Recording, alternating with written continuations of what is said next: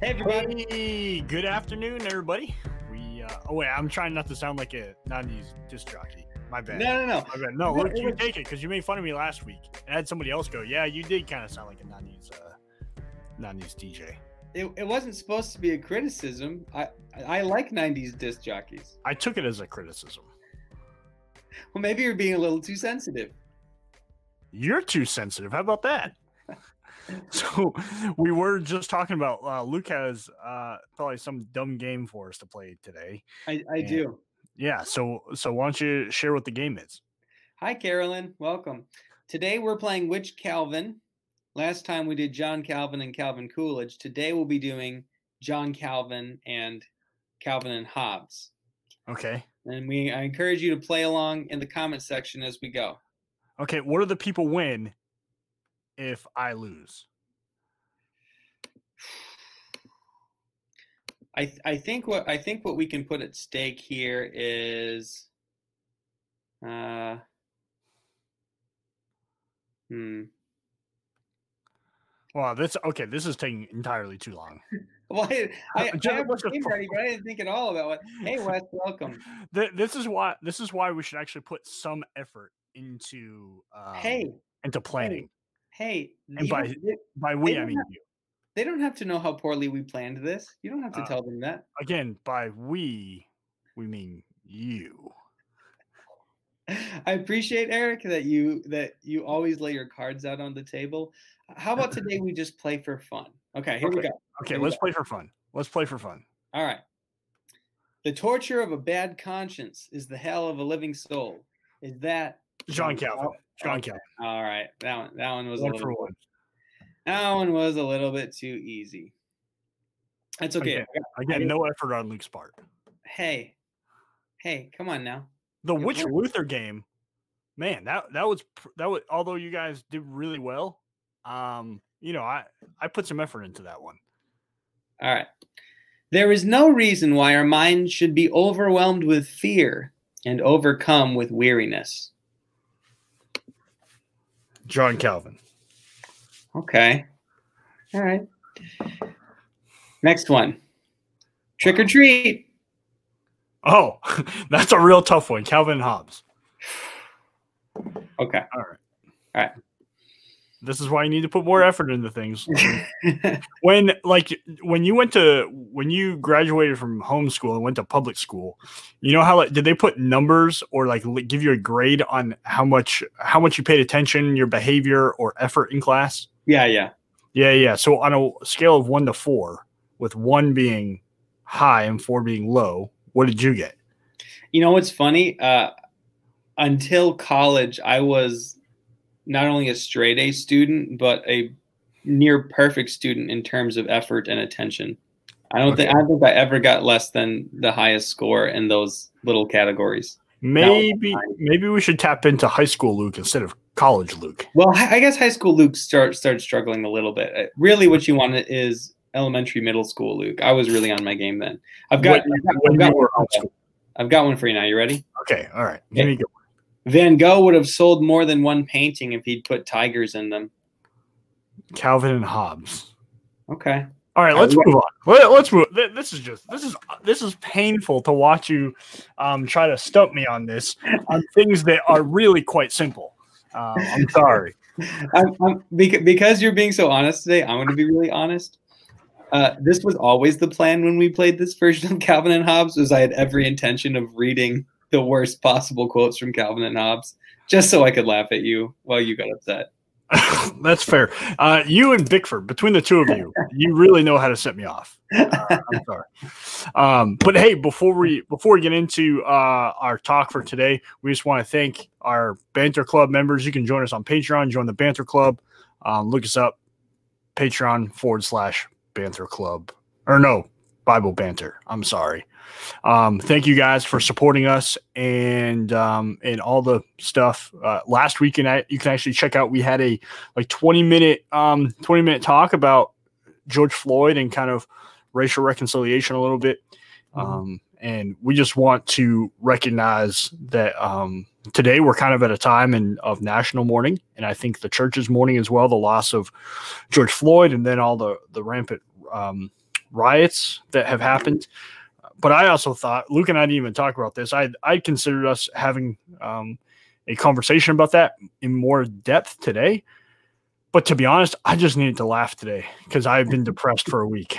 So, um, so I hope we're not being flippant or anything like that regarding that because we're we're definitely taking things quite seriously. Yeah. No, I don't. I don't. I don't think it's flippant to say that uh, you can't constantly be thinking about that kind of thing. We're not. We're not avoiding those issues. I I know that you're really engaged and really uh, trying to be aware of what's going on and how to address it. Mm-hmm. Um, but there, there's no biblical call to constant uh, a constant state of being somber. I think it's okay to find a little bit of lightness and joy in the midst of difficult circumstances. But with that said, I was listening to some sports talk radio this morning because mm-hmm. I'm a terrible person and and I enjoy that type of thing. So they were talking about, and there's really no sports. So what else are you going to talk about? But they had brought up some sound, uh, this clip from the mayor of Buffalo, and uh, apparently something that happened over the weekend, or maybe it was last night, and there were riots or uh, I don't know how expensive the riots were. Maybe just a few things got broken. I don't know if a few things get broken is considered a riot, but that's neither here nor there. There was a news crew out in front of a building, and this punk kid and a few other punks uh, ended up breaking the glass into this building with the camera crew watching them, like lights and everything, and then threw something that was already on fire, like a cardboard box, and then threw it in there in an attempt to to light it on fire. And the mayor, if there is, I mean, it is hilarious. He has like a five minute press conference about it, and he says, "We have you on camera, you idiots." And the way he says it, like it's so definitive of how dumb and depraved these individuals are. Like it's almost like I really hate that you came after our city this way, but I'm really even more disappointed in the fact that you are so dumb that you saw the news crew right there and you still desi- uh, decided that you were going to try to burn this place down. Uh, yeah, I. I think it's safe to say, um, not the protesters, but the looters, the people destroying property, that most of them are not going through a rational thought process before engaging no. in that kind of behavior. No, no, it, it, it, um, and there's no excuse for it. I don't I don't care what people say. There's no excuse for stealing other people's property. Yeah. Well, we we definitely I know we won't get too deep into this today, but I think it is worth saying we do not want to get into the game of justifying any wrong with another. Mm-hmm. Uh, it is it is indeed possible, as you've mentioned before, to walk and chew gum. We can condemn the murder of George Floyd and the violence of the looters. It is actually possible to be opposed to both without diminishing the real harm of either one. Despite what media and folks on the Facebook machine might say. yeah. So, you you would know more about that than me. I'll be honest, Eric. I sort of gave up on following the news years ago. It's yeah. it's just not just not worth the uh, yeah, two wrongs don't make a right. I think all of us here are in agreement with that. So I don't know yeah. if it's worth arguing about. Yeah. And it's like the people say, well, what about the Boston Tea Party? Uh, well, that was a single act. And does does anyone think that I mean they they were wrong to throw to steal somebody else's property and to throw it in the harbor. I mean, um, you know, that's just yeah. Yeah, well, well, also we don't want to go down that that road because if we're going to talk about even the, the justification of the revolution itself, you and I, I think, are on different uh, pages when it comes to that. We are. You hate America, and I love America. but we, but we, but we today we both agree on on some things. Uh, for, for example, we fighting injustice with injustice. Brilliant. so so uh, I think Tank is channeling his inner Ben Shapiro. I know you're a big Shapiro fan. Did you hear his rant yet? He was in rare form yesterday. Rare really? form. Was it what? Where was it? Facebook, YouTube? Uh, I, I, typically watch him on YouTube. It, it, okay. It's the Daily Show that he does. I don't. I don't watch it every day, but I just knew it was going to be a really special one yesterday. So. Oh, you and I were talking earlier today. Um, we were just talking a little. We were actually just having a good conversation about some theological matters, and what I said, I channeled my inner Ben Shapiro, and what what did I say, Luke, about uh, facts? God's truth doesn't care about your feelings. Oh yes. Yeah, or God, God's truth is supposed to hurt your feelings. No, that was it. God's Yeah, truth. Yes, God's truth is supposed to hurt your feelings. I, I like Bickford's point. Maybe at maybe at some point we'll tackle the the justice or injustice of the revolution, but not today. We're not going to do that today.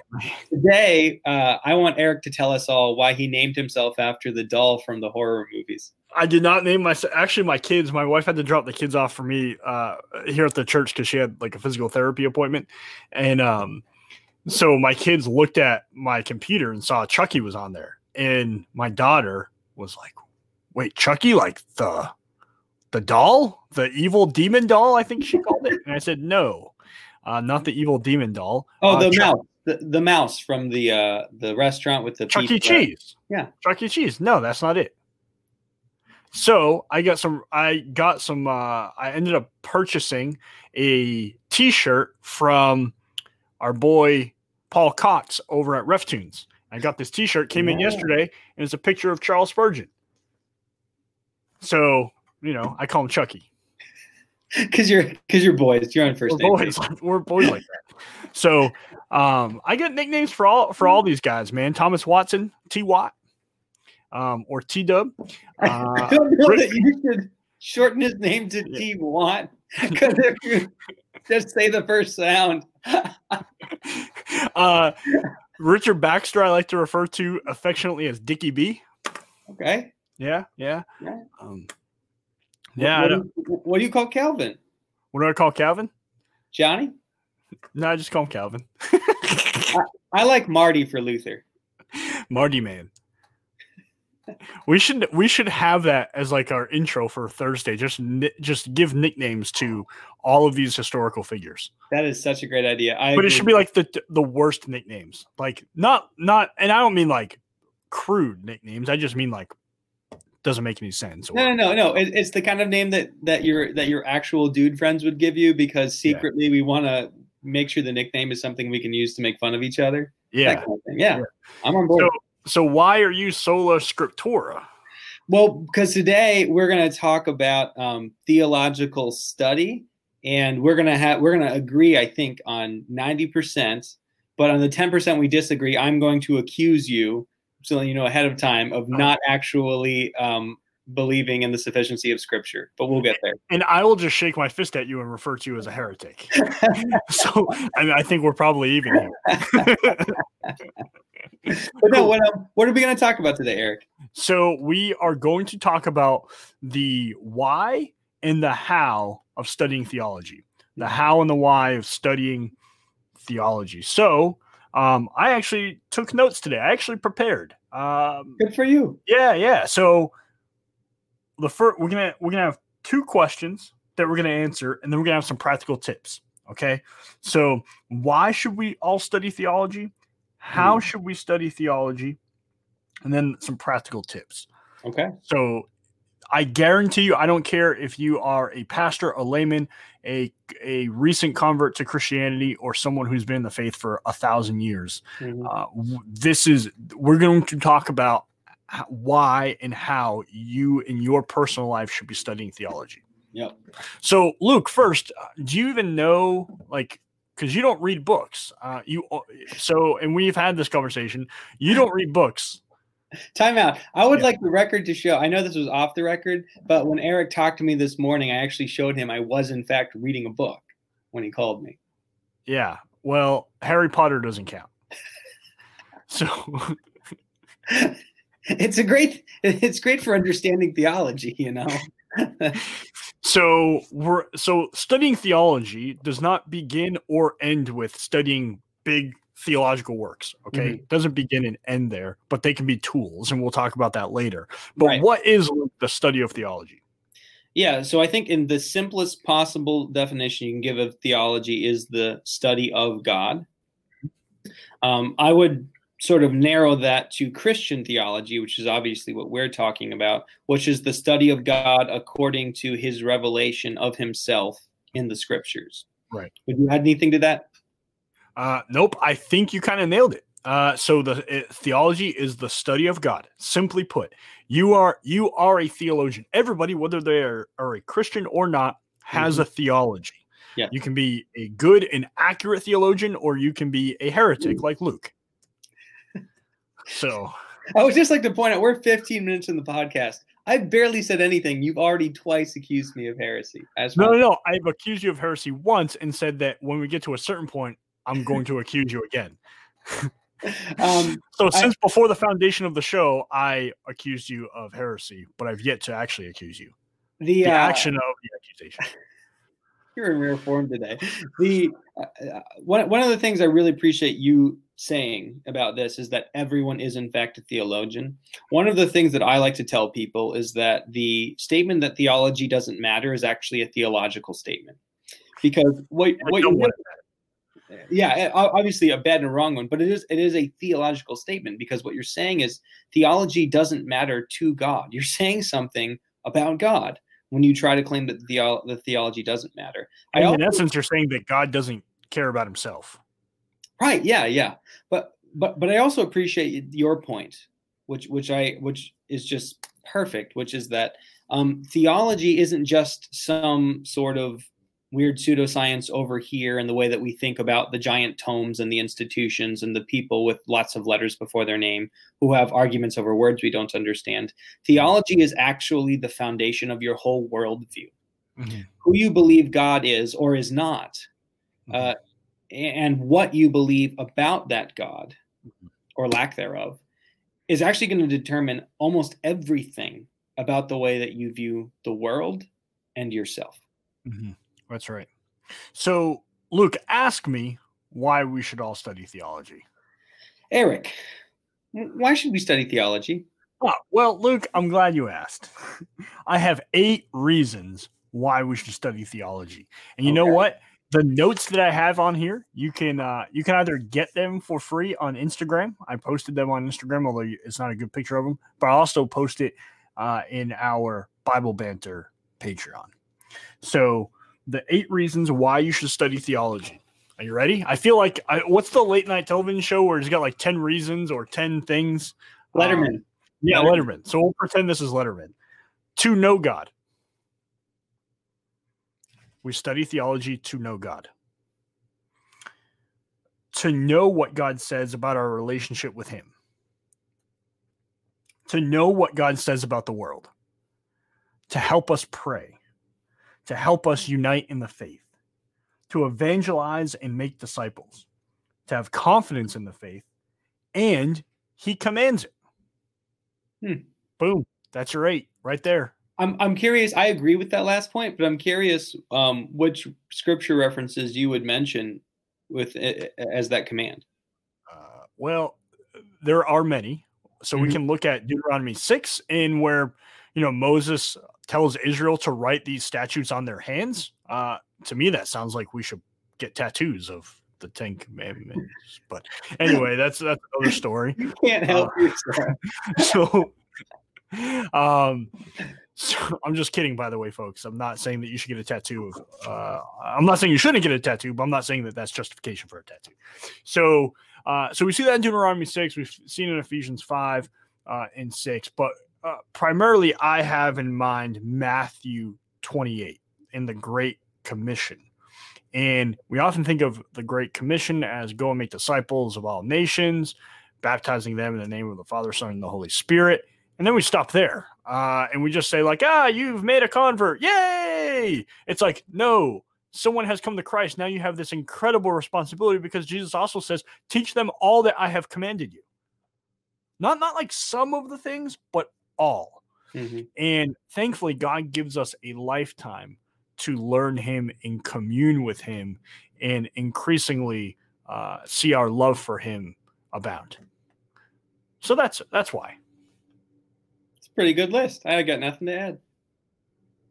Okay. Well, you don't want to ask, like, well, how does it help us pray? How does it unite us in the faith? Well, isn't that getting to the how?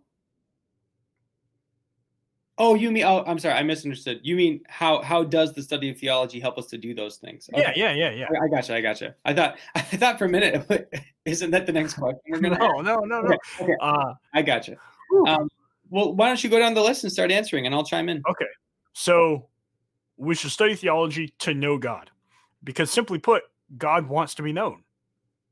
Mm, now that's a really that's a really important point because I'll tell you, I increasingly run into this sort of the vague um, spirituality of our sort of time and culture right now. Of well, well, of course I believe in God, but He's not really knowable. You know, I mean, He's infinite, and I can't really understand Him. Which which is why it's so important that the well now see this is where we're going to start getting into the how.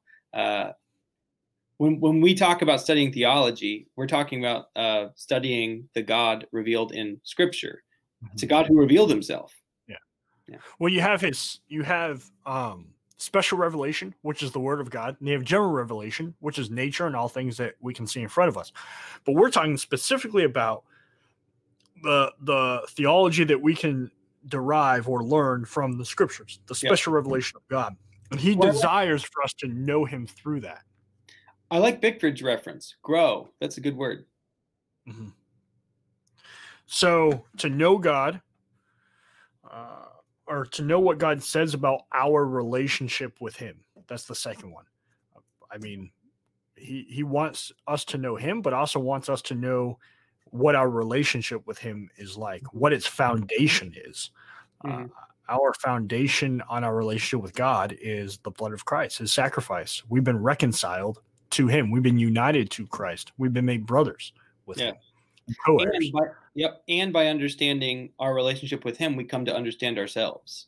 Yes. We, we are defined by our relationship to and with God. Mm-hmm. That's right.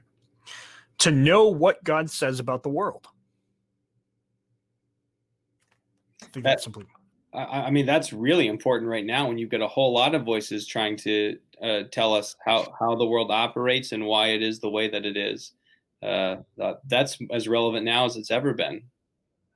Well, I would say this if we'd had a proper theology of man, of the nature of man, from the foundation of our country, mm-hmm. slavery would not have been, uh, you know, because a lot of people used scripture and used the Christian yeah. faith to justify their um, their enslavement of right. African Americans. Well, a robust theology would have butted up against that you know, w- would have really challenged the that idea mm-hmm. that to, to, justify scriptures for yeah. slavery. Now, I do have a question here about terms that I'd be um, I'd be interested to sort of hear your thoughts on because um, what you're when we start talking about sort of theology as covering a bunch of other theologies, things like anthropology and ecclesiology and pneumatology, do you think theology is in fact the best word? Because if you were to just literally translate the word theology or, or understand the word theology as the study of God, you could technically say, well, now you're not talking about theology, you're talking about anthropology or ecclesiology. Um, I think it is helpful to use uh, theology as an umbrella term that covers all those other things because your understanding of God is what's going to determine your understanding of those things. Would you agree with that? Uh, well, I would say that. So you're asking specifically about the helpfulness of terms? Yeah, yeah. Spe- specifically, the term theology. Is, is it in fact helpful to use the term theology to refer to a lot of these other studies, which aren't technically the study of God per se, but are mm-hmm. ultimately determined by the theology that you have? Well, the I think the terms are helpful in anything that you do. So if you're going to play baseball and you hear someone saying, "Wow, the Red Sox had 8 points." You go, "What's you obviously know this person has no idea what they're talking about about regarding baseball. They don't have points, they have runs." Mm-hmm. Uh, you know, so when you like one of the things that my kids really struggle with is when we watch hockey, they refer to things that like each period because there's only 3 periods they mm-hmm. refer to them either as quarters or halves. It's like if there were quarters, there would be four of them.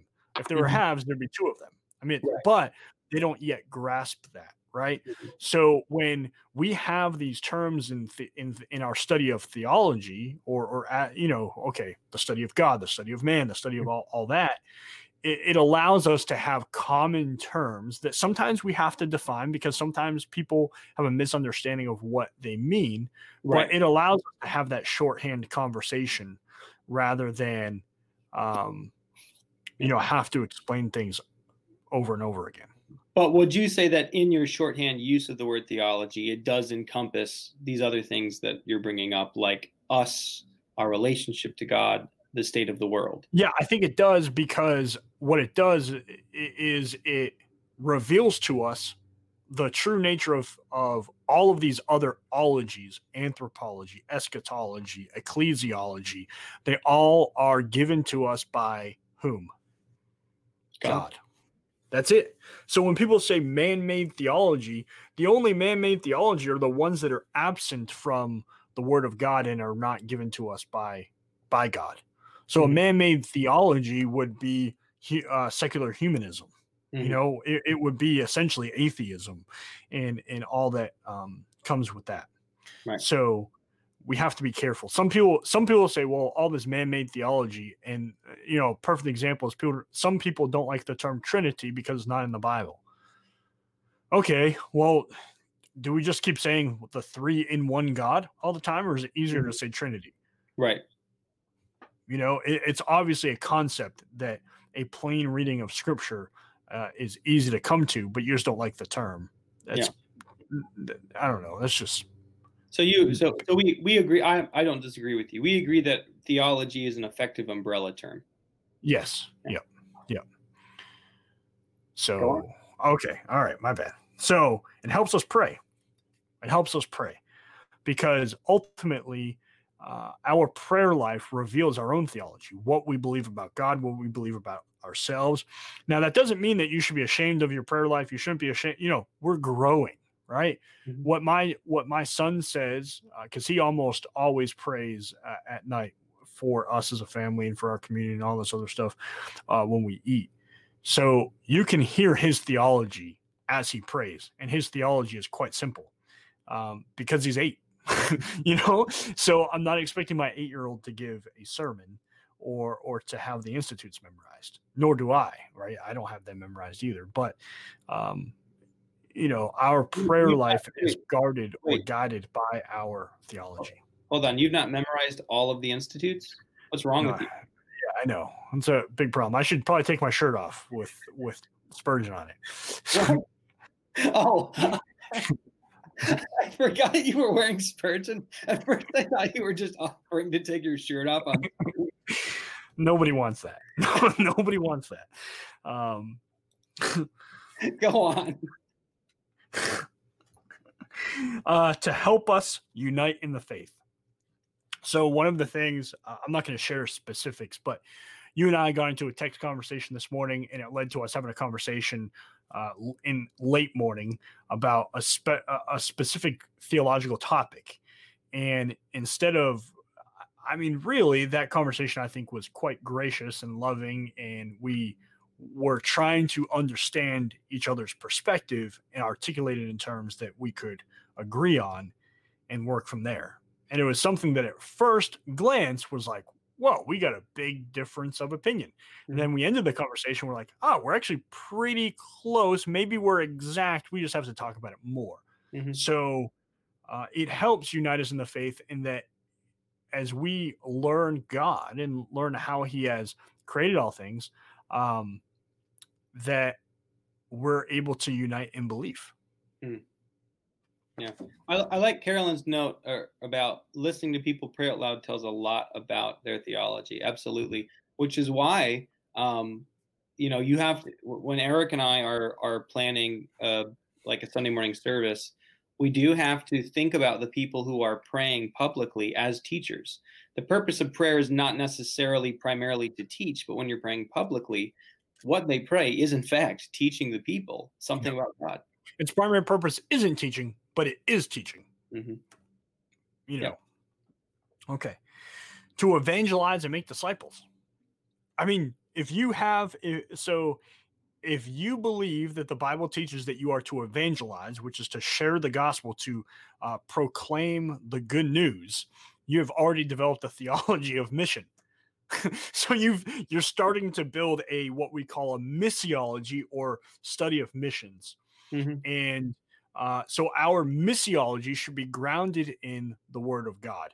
This mm-hmm. is where people can really have a large contrast in their, uh, I think, their approach to missions, their approach to evangelism, because some people will be very programmatic and very pragmatic, meaning they think that there's a specific program that you can use to evangelize. Or um, here's a perfect example: if you build it, if you build it, they will come. That was a mantra, uh, not only from the classic movie Field of Dreams, which everybody should watch, but it's also the mantra of, of very much the 70s, 80s, and 90s churches that thought if you build a building, people will come to it. That is your missiology. You're saying you're winning people to you're winning people to Christ on the basis of having a big building or a new building or whatever. Mm-hmm. Or if we have a sports program or this or that, it's going to bring people in. Sorry, folks. I, I mean, I staunchly disagree with that missiology. Mm-hmm. Uh, although it can be, although you might draw people, you're drawing people to sports, you're drawing people to a building. Um, Christ never like he preached himself. He preached the goodness. He preached the kingdom of God. He didn't say, "Let's build a new building. Let's build a new temple." So uh, I so appreciate where you're taking this conversation because I think this one is what really starts to drive home this idea that everyone does theology, whether they know it or not. Mm-hmm. Uh, that the the choices that we make as a church as to how we minister actually reflect our understanding of God and His Word. Mm-hmm. It, it, it, this is a theological issue. What the church is supposed to do and how they're supposed to do it, those are in fact affected by your understanding of God's revelation of Himself in His Word. Yes, all issues are theological in its foundation.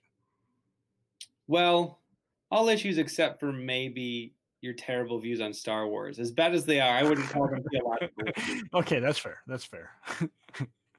All right.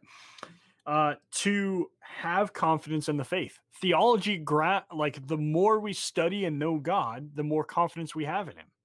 You know, it's almost like we, uh, I, we got to tell people how they can have a better. Like we need to give people the five steps on having a better marriage.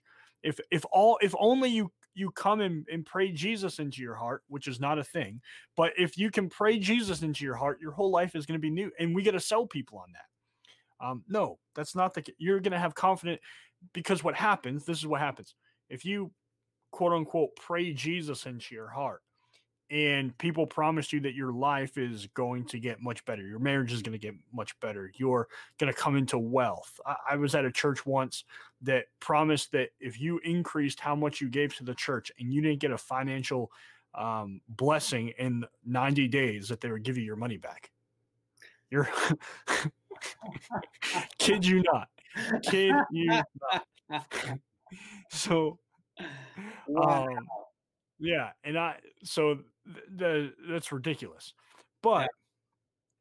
with that said, what you're doing instead of building a theological foundation and finding hope in Christ and finding hope in God, you're finding hope in in either monetary blessing or some physical blessing that could come. Now, who who knows what happens after you come to faith? You might run into some sort of financial blessing, you might not. But Jesus never he promises persecution, not profit. Mm-hmm. so uh, if you come into the faith looking for financial gain or profit, as I mentioned, um, mm-hmm. you're, you're, coming for the wrong thing. You you you know. Uh, so the more we learn about God, the more we learn about our relationship to Him and how He has created the world, the more we realize uh, that we can have confidence in Him and not the temporary nature of this world. Yeah, and I think this is an interesting point about confidence coming from theology when we look at the two. Uh, oh, it was one of them that you knew about, but I was aware of the other one. Uh, you mentioned the lead singer of Hawk Nelson stepping away from the faith and the reasons that he gave. Uh, and I mentioned how his reasons looked an awful lot like the former Hillsong artist who stepped, who, who um, sort of fell away from the faith a year or two ago, and how they both made this claim that they had all these questions that had no answers to, to which you and I are going, wait, what are you talking about? These are questions that theologians have been wrestling with for literally thousands of years. And yeah. yes, there are answers. Uh, and it's like your question was answered in the in the fourth century, bud. Like what, yeah. what are you what are you talking about? There are no answers. You just didn't you just didn't want to look for them, or you were looking on the wrong places. But but when you're but when you're sold puddle deep theology, um, why why should we surpri- be surprised when people look around sort of at their theological structure and go there's nothing here no there's not there's a whole ocean that you should have been plunged into hmm. Yes, an immeasurable ocean. One in which you and I talked about earlier when we were on the phone, where we are at, we are finite beings and God is infinite. He's mm-hmm. infinite. We we are finite, and you know there are some things that we're just never going to grasp because of our own uh, intellectual limitations, uh, and and we have to be okay with that. But most of the questions that people have, like the individuals you just mentioned, there are a plethora of answers. Mm-hmm. And that's why we can't when when someone comes to faith, we can't just say, "All right, well, just come every Sunday morning and we'll consider you a member of the church." Mm-hmm. Like no, this is this is a lifelong pursuit of your savior. This is a lifelong pursuit of the one who has purchased you by his death, like by his blood. He has died. Mm-hmm. He has brought you into this kingdom, into this fellowship. Mm-hmm. So we need to study. We need we need these things, and we need each other for it. Bickford, I can't say amen loud enough. The whole counsel of God, awesome. Yeah, uh, another ex- another reason why you need expository preaching. the whole counsel. Well, we'll, um, we'll, we'll, say we'll save that discussion for another day. I agree, but I agree. Lastly, the eighth uh, why the eighth reason you should study theology is he commands it. Uh, but we already discussed that one. He does command it, and we should joyfully submit to God, not reluctantly, but joyfully submit to Him. He is our Creator, but He is also our Redeemer. Hmm. So you have when you come into the faith, you no longer have your life is His. Yeah. I'll say this too: we should joyfully submit, but reluctant submit submitting is better than no submitting at all. So if you hear us talking about this and you're going like, "Oh, I don't want to do that," I, that's fine for you to feel that way. Do it anyways. Reluctant submission can turn into joyful submission. Mm-hmm. Yeah, I think of the parable of the two sons: the one who said, "Yes, I'll do that," and didn't, and the one who said, "No, I won't," and did. If you if you got to do it moaning and groaning, still worth doing. Yes, that's right. All right. Should we get to the part where we're going to fight now? We're not going to fight. How should we study theology? These are actually really easy. If uh, if you followed me on Instagram, Luke, uh, which I tagged you in the post, you'd see what I wrote on my paper. I, I don't I don't get on Instagram, man. All those kids and their newfangled contraptions. Get on the IG, man. Their interwebs and their book faces. I don't do that stuff. Okay. Anyway, I have eight things all right, eight considerations for how we should study theology. We should study theology prayerfully. Hmm. We should study it humbly. We should study charitably. We should study worshipfully, devotionally, with open ears, hearts, and minds, communally, and critically. Well, goodness gracious, I can't disagree with any of that, man. All right, let's let, let let's walk through those because those are wonderful, and then we'll fight at the end because I love everything you just said. Let's man, go line by line. Look at this, you you and I, man. We're we're like brothers from another mother. Funny enough, my family has actually had discussions in which we wondered if that was the case. If what? If you were actually my half brother from some distant trip that never happened. well, I'm I'm humbled, Luke, that I would be the object of your family's conversation.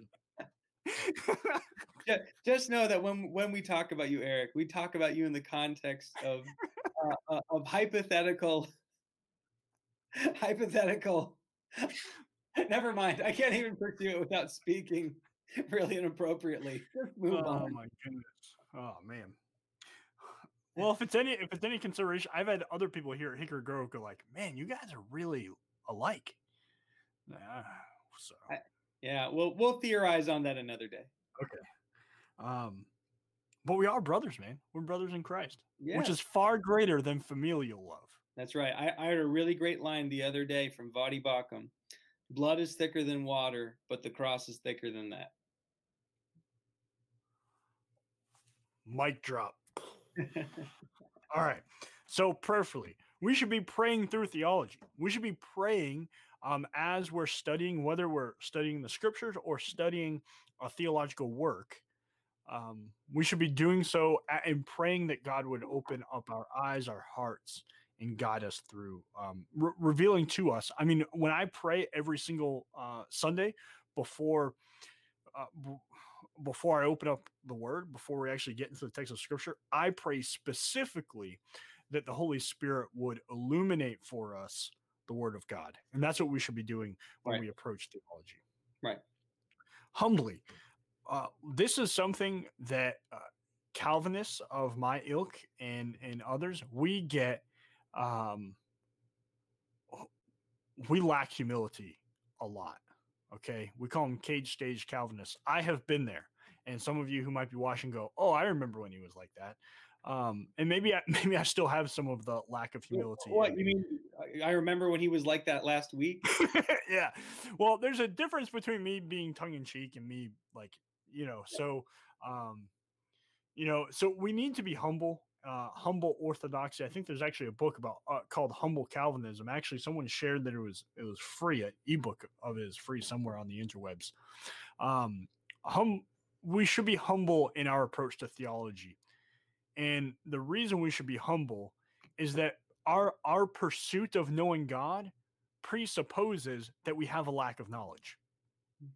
So, in your study of the Word of God or in a theological work, already admits, okay, it it willfully admits that you lack some kind of knowledge.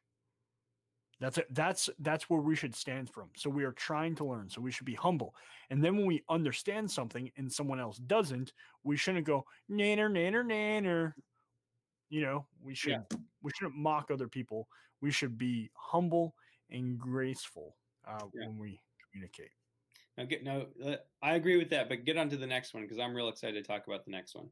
Charitably, hmm charitably. That that that is the one that, um, in my experience, personal experience, I see the most disregarded.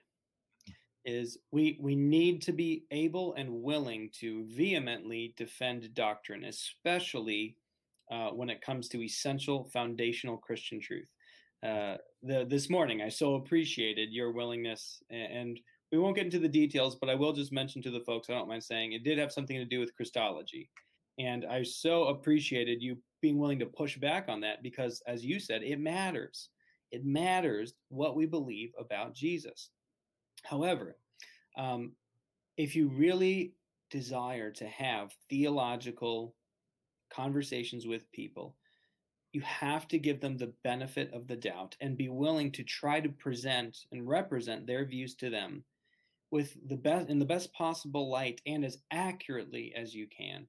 Uh, it's it's stunning how often we see Christians, and I've been guilty of this, absolutely waylaying one another theologically, um, and especially in the era of blogs, Mhm. where where where it's not even interaction; it's just you writing an article about someone. Um, we can defend doctrine without resorting to misrepresentation and uh, without resorting to assuming the worst. So I I really resonate with that one. Yeah, I think there there's definitely a place for sarcasm and snarkiness. Excuse me, but it's between friends. Mhm. But I'd also I'd also be okay with with having that type of sarcasm and snarkiness against straw men. So Mhm. you know, painting a certain picture and and lambasting it, I'm okay with. However, if I'm talking to Luke and he's a complete heretic, and you know, I, I I don't know how many times did I threaten to burn you at the stake this morning? At least twice. at least twice. so uh, I would not say that to someone who I didn't know, Right. right? Because I don't actually um, want to burn you at the stake.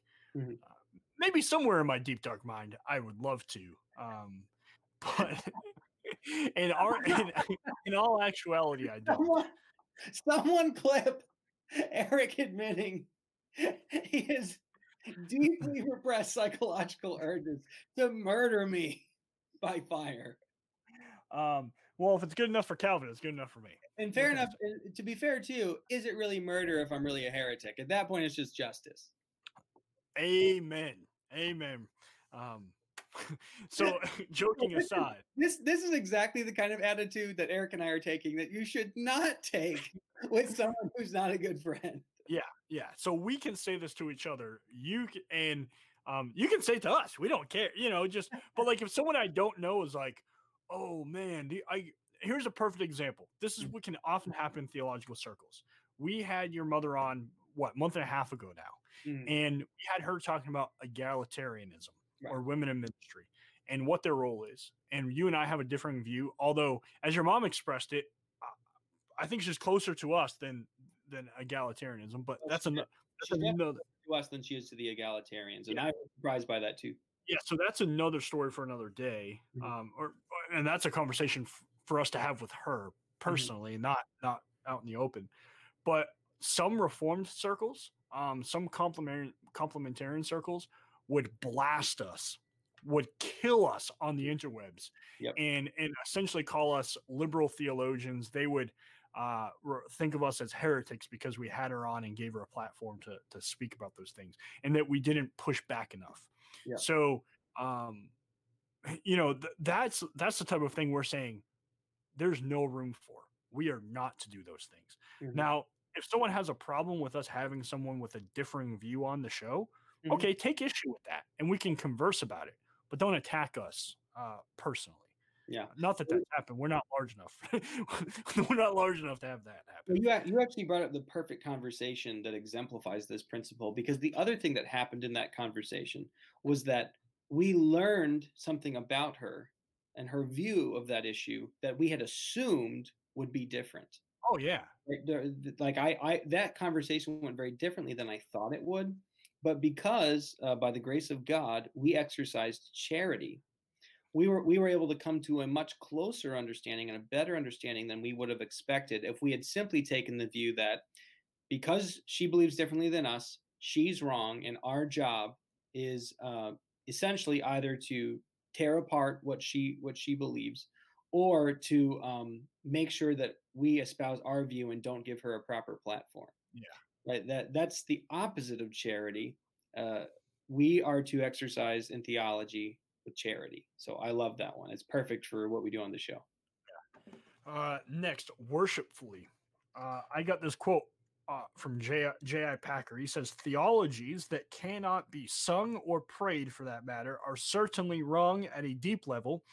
And such theologies leave me, in both senses, cold hearted and uninterested. I, I will never stop clapping for that quote. Uh, uh, JIP, he's got it down. He's still Yeah. alive. He's like 90 something years old and one of the best theologians of the last century. I love J.I. Packer. Um, So good. but but what's what's important is that doctrine okay because you know we kind of think of doctrine as like the little if you look at theology as the big umbrella the doctrines are everything that fall under that doctrine leads to doxology Yeah, which is which is exactly what we see in the letters of Paul. I love the fact that Paul's in the middle of explaining some technical theological thing, and then he just starts praising God. It's awesome. Palma's comment's really interesting. Over the years, I've learned sarcasm can be hurtful even to those we know and love. Some people never grasp sarcasm. We must all be careful in how and what we say, even when it's scriptural, not to come across as a know-it-all. Ears and hearts are easily closed. Well said, Palma. I'm good. even as someone who can be a little bit snarky at times, I agree with everything that you said. i give you license to be as sarcastic with me as you like luke Well, I'll give only as much as I get. That's fair. Um, devotionally, it should be devotional. So it should lead us to devotion. It leads us to worship. So theology leads us to worship. It also leads us to devotion. Uh, are you still clapping? I told you I was never going to stop clapping for that quote. Yeah, we should make this show twice as long as normal then. Although when we do go long, it makes life a lot more difficult for for Tom to upload. and. Let's let's be kind to Tom today. We won't go more than 75 minutes. Let's go three times as long as normal. um, we should do so with open ears, hearts, and minds. We should read works that we disagree with. Perfect example. Uh, I have this terrible theological work written by Elmer Towns. He's a professor at um, Liberty University, my alma mater, and uh, he's great brother in Christ. But he, it's it is an Arminian book. Okay, um, so just so you know, I do have heresy in my in my library, I and I, I somehow missed the fact that you're a Liberty guy. Some Yeah. someday off off stream, I'll ask you about Jerry Falwell. I won't do that now. Carry on. Carry on. Yeah, let's not talk about JFK. Go on. Um, so so actually, before I even knew who John Calvin was, I I believed in predestination. I believed in the so- the absolute sovereignty of God. But then I when I went to Liberty and I was taking a, my two systematic theology courses and, and I had to use this as my textbook. It's called Theology for Today, Elmer Towns. I encourage you, no matter your theological persuasion, to pick it up because it's just interesting. Um, and he and he has some arguments against Calvinism that just are intellectually dishonest and and fall on their face. And you and I was like, wait, maybe I should look into this Calvinism thing. What is this? And then as I as and then Yeah. as like I started like reading into Calvinism, I'm like, wait, this is this is what I believe. wait, wait. On our on Arminian brought you to Calvinism. Yeah, man, God ordained it. So um, God bless. I mean, again, a great brother in Christ. I'm joking about him being a heretic, um, of course, but uh, you know he's probably done more f more in the faith and for the cause of Christ than I ever will. So God bless him. But his textbook is just not good. Uh, so just goes to show, just because you're famous doesn't mean. Um, and he is famous in some circles, uh, but just because you're well known doesn't mean you should write a book. And it's kind of like uh, no, I won't talk about that. I don't want to get in trouble. Um, so go into it with open ears, open hearts, and open minds, Hmm. which means that brings me to communally and critically. Communally, discuss in groups and use multiple types of material. Don't read from a singular perspective, read multiple perspectives. But also do it in groups. Have someone that you're go you're, that you and be don't be afraid to make an error. Don't be afraid to say something that doesn't make sense. Mhm. Um, know, it's like the whole idea. Maybe, maybe people uh, who are who are watching or listening have used this example when they explain the Trinity that God is like H two O, you know, liquid, gas, and ice, right?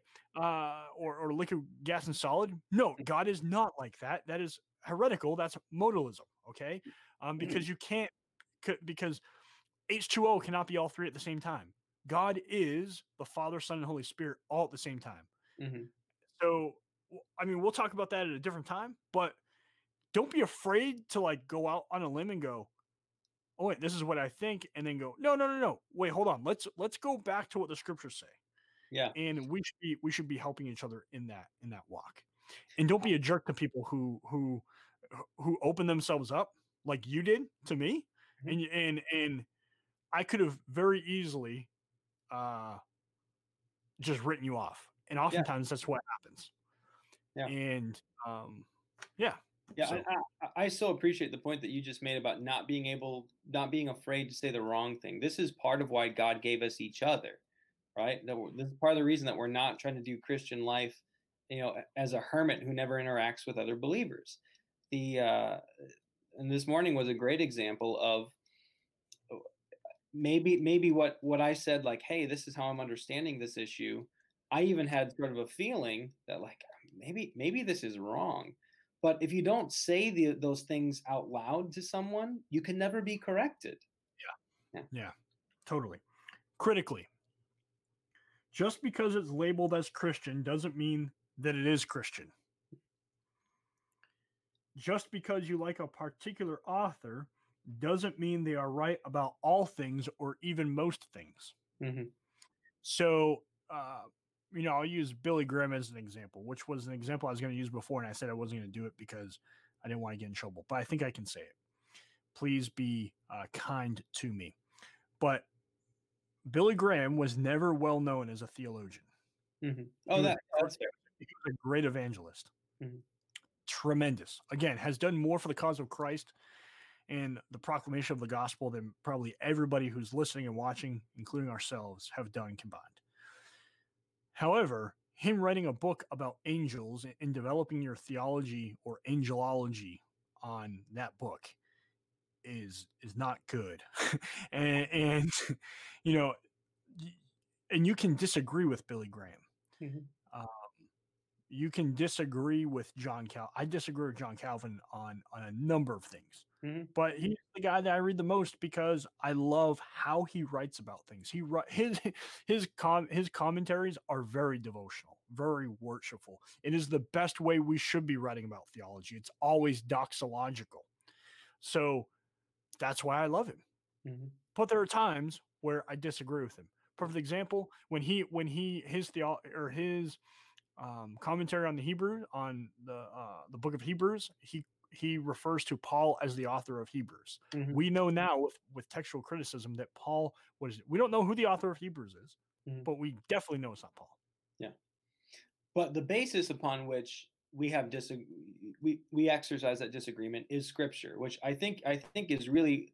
I know we keep heart you know beating that drum, but it, it's on purpose. The way that we think critically about theology is by always submitting our theological ideas to the scriptures themselves. So we want to be we want to be critically. We want to use our minds. We want to look at something and say, I'm not going to buy into this hook, line, and sinker. Let me think about it. If there's a concept that's new, stop and wrestle with it. Stop yeah. and study it. Yeah. And look at the look at the scriptural references. Look at what uh, don't just gloss through them, but look them up. And that might take you a long time you have a long time, hopefully. So it should be a pleasure. This isn't something that's just an intellectual exercise for the purpose of being intellectual. It's an exercise in growing in your faith and growing in in what God can reveal to you. And you look through that, your devotion to Him increases. Yeah. Your love for Him increases. That's good. Read, read, read the J.I. Packer quote one more time so I can stop clapping. Theologies that cannot be sung or prayed, for that matter, are certainly wrong at a deep level. In such theologies, leave me in both senses cold, cold hearted, and uninterested. Awesome. Okay, good. That was getting that was getting tiresome to look at. My thumbs hurt. Although apparently we learned today that you're not a man of your word because you said that you wouldn't stop clapping. Well, yeah, I mean, I didn't swear by anything because you know, just let your yes be yes and your no be no. But yeah, my, my yes was my yes was no in this case. Yeah. Which another topic for another day would be whether or not Christians should take oath, like be under oath. Uh, that, that'll that'll be an interesting one. Yeah. I want to get to the tips. Do you want to address Carolyn's comment, or should we save that for another day? Because I feel like that's a whole nother can of worms. I appreciate the comment, Carolyn. I just don't know if we want to try to tackle that at the end of the show. Yeah, I don't know if we have time today to tackle um, mm. that particular comment, but it's a good comment. And I, you know, again, we need to be charitable. Um, mm. I, to me, Trinity is a great word for shorthand, but mm. you might not like it. Th- that's fine. I just don't know how. You know, if we're having a conversation about God, to me, Trinity is a great shorthand term to use rather than keep re- referring to as three in oneness. Right, right. Um, so, um, I, I would just say this because I because as someone who grew up Advent Christian, I do know a lot of people who who aren't fans of the word. I think if you don't like the word, that's fine. I still need to be able to talk to you about the nature of Christ. Mm-hmm. That's that's the key bit. The reason we use the word Trinity is to make it clear who Jesus actually is. And even if you reject the word Trinity, I'm actually fine with that. But we still need to talk about the nature of Christ. Mm-hmm. Yeah. Yeah. Um practical tips use a catechism. The catechism that we've been using is theological. Mm-hmm. Um, so you can use it. I use the catechism in my devotional time, and it's almost like if you're looking at beginner level stuff, catechism's perfect. It is very beginner level. It, it's it's in a format that's easy to remember. Even if you don't memorize, you can still remember, and uh, which is wonderful. And they all have the Advent Christian Catechism or the Blessed Hope Catechism. Um, the tremendous thing about it is it has the scripture right there for you with other scripture references, and it's just good to look through that. So you can use it either as your primary level of devotion, uh, devotional, or and I'm not I'm not telling people they have to do devotions. I think we over uh, emphasize that, but you should be reading your Bible. So if you want to use it as a plan to read your Bible, well, great. Look at the scripture, but look at it in context, and you can read through it that way. It's a systematic way through um, the 160 biggest questions that at least we think are, are important. Mm-hmm. Um, although in a recent conversation, with uh, a couple of other pastors. Seems like we could probably add something about the Ten Commandments a little bit, something a little bit more robust, which some of the other great catechisms of the faith do include. Uh, buy a systematic theology buy a systematic theology. And actually, uh, Bickford was supposed to drop some links on our page or in the comments with some of this, but I think he stopped watching because he had he had something for his church at three o'clock. So um, I'm going to list some of these, and maybe Luke can drop them in the comments later. Yeah, yeah. But uh, buy a systematic theology. This should be in every home. Okay, I think everybody should have a systeo, even if it's just for reference. And I have five recommendations and I'll tell you why. Now, how you use them could be very different because people learn differently. You could read just a little bit every single day. You could read it weekly. I know of um, one pastor who, over the course of three years, read Reformed Dogmatics, which is this. Uh, th- those four books right there, they all look the same. Reformed Dogmatics. Um, read it over the course of three years, only on Saturdays. So he just took like a morning every Saturday and read it, read, you know, he had a set reading pattern. That's great. So you can do that, or you can just read a little bit every day or a little bit every week. Maybe it's a, a paragraph or a specific concept or a chapter. You got to figure that out. You got to see how you learn, how much you can read.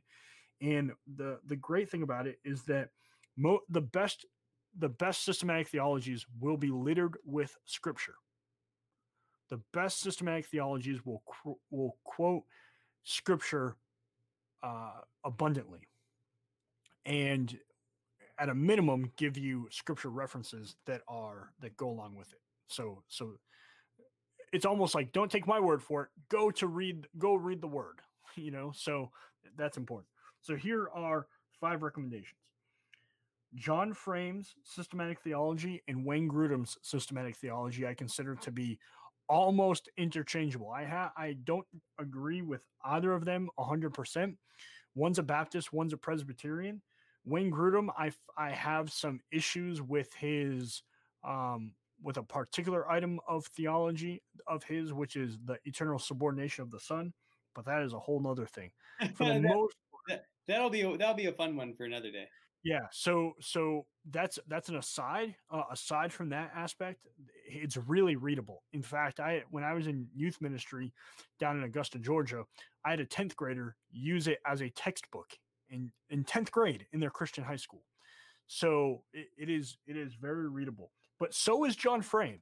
Um, maybe maybe Frame is a step up from from Grudem as far as readability, but it's uh I I like Frame better than than Grudem.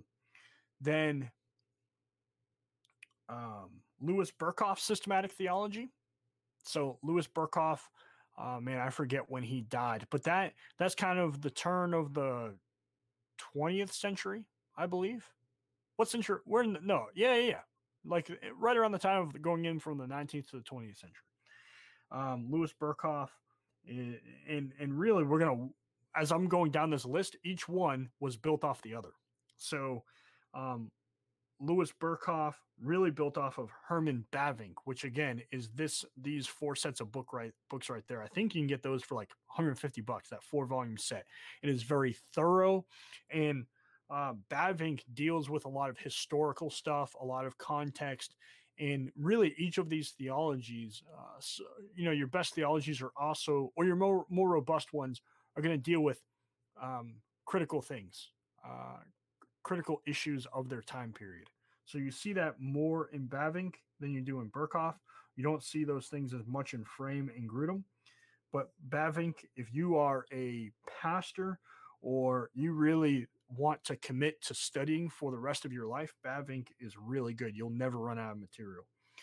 John Calvin, The Institutes of the Christian Religion. So there are a few translations. In fact, uh, I wish Bickford was, was here because he had one that I had not heard of that he said was really readable.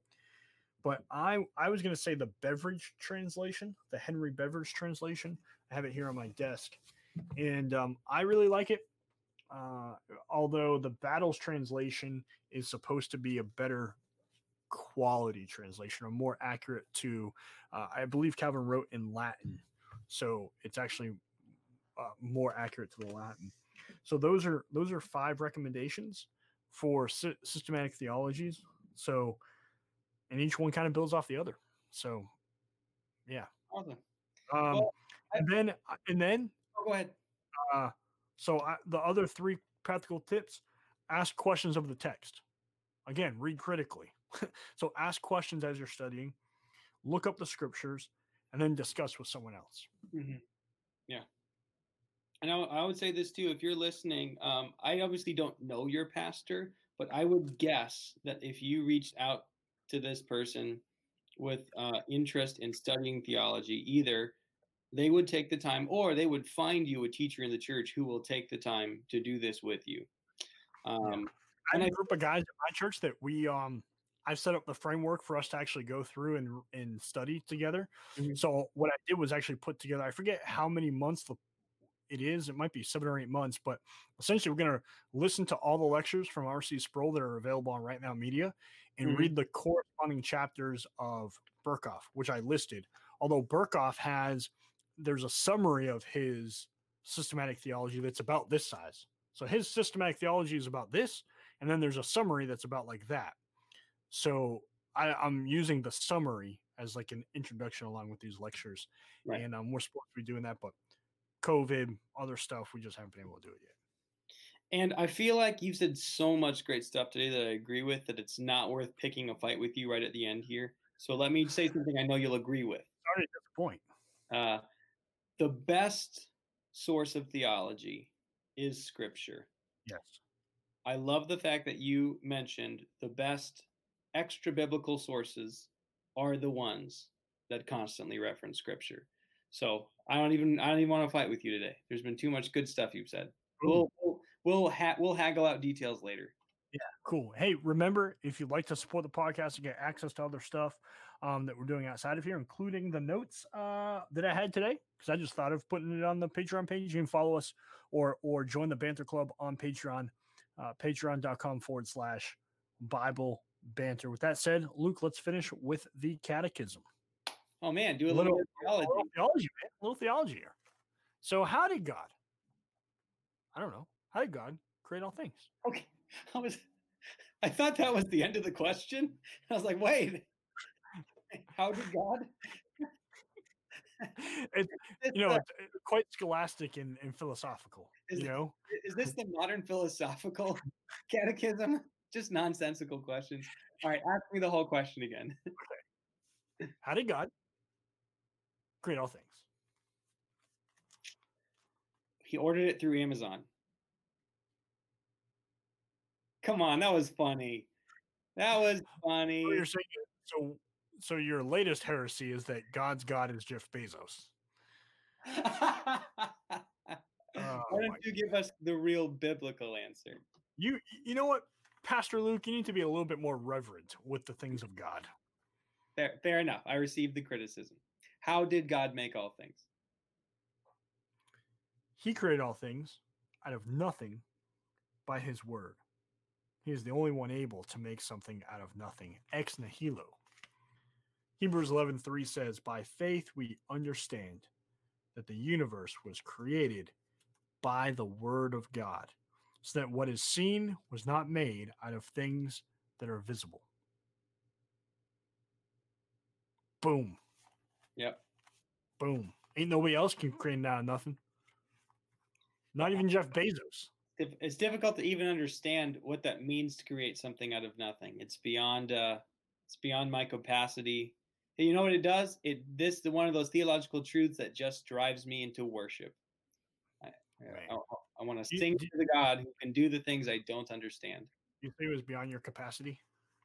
Beyond my capacity to even imagine. Well, when your capacity is as limited as yours, mm-hmm. that's not hard to accomplish. That's not really espousing any sort of worship to God.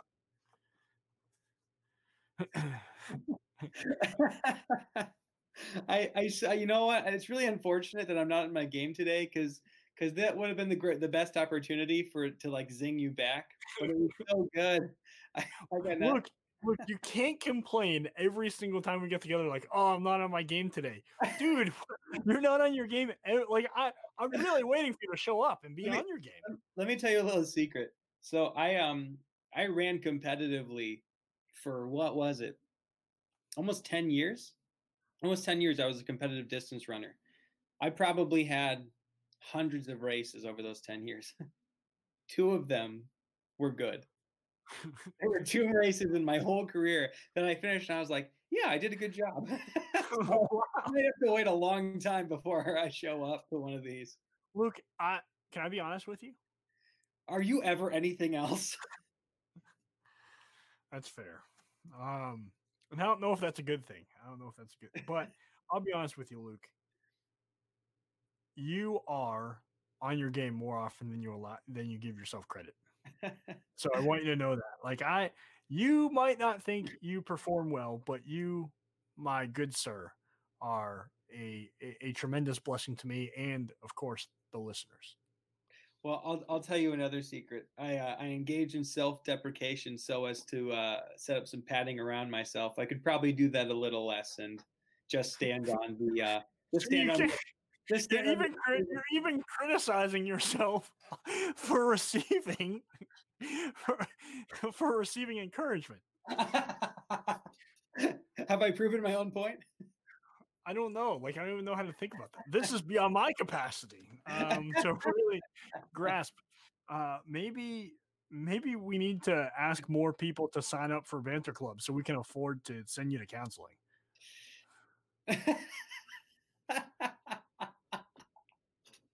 Even when you're expressing concern, you're insulting me. I was that? Wait, how was insult? Amazing. Have you never been to counseling before? Have you never been to counseling? No, I've or, or is this too personal? I've done, yeah, I've, I've, been, I've been to counseling. Why, why is this suddenly a topic of discussion? Because you, Aaron, uh, I've been to counseling. There's no shame in going to see a psychologist or a counselor. No, or any, absolutely or not. your pastor. Um, or your pastor. Yeah. No, look, uh, and not even if it's even if he's not your pastor, I'll tell you, I had an experience a few months back where there was a young man um, who was working for one of my parishioners. He had no connection to the church, um, and he was in a really dark place. And the my church member, who was his boss, you know, just directed him to me because like he didn't know where else to send him.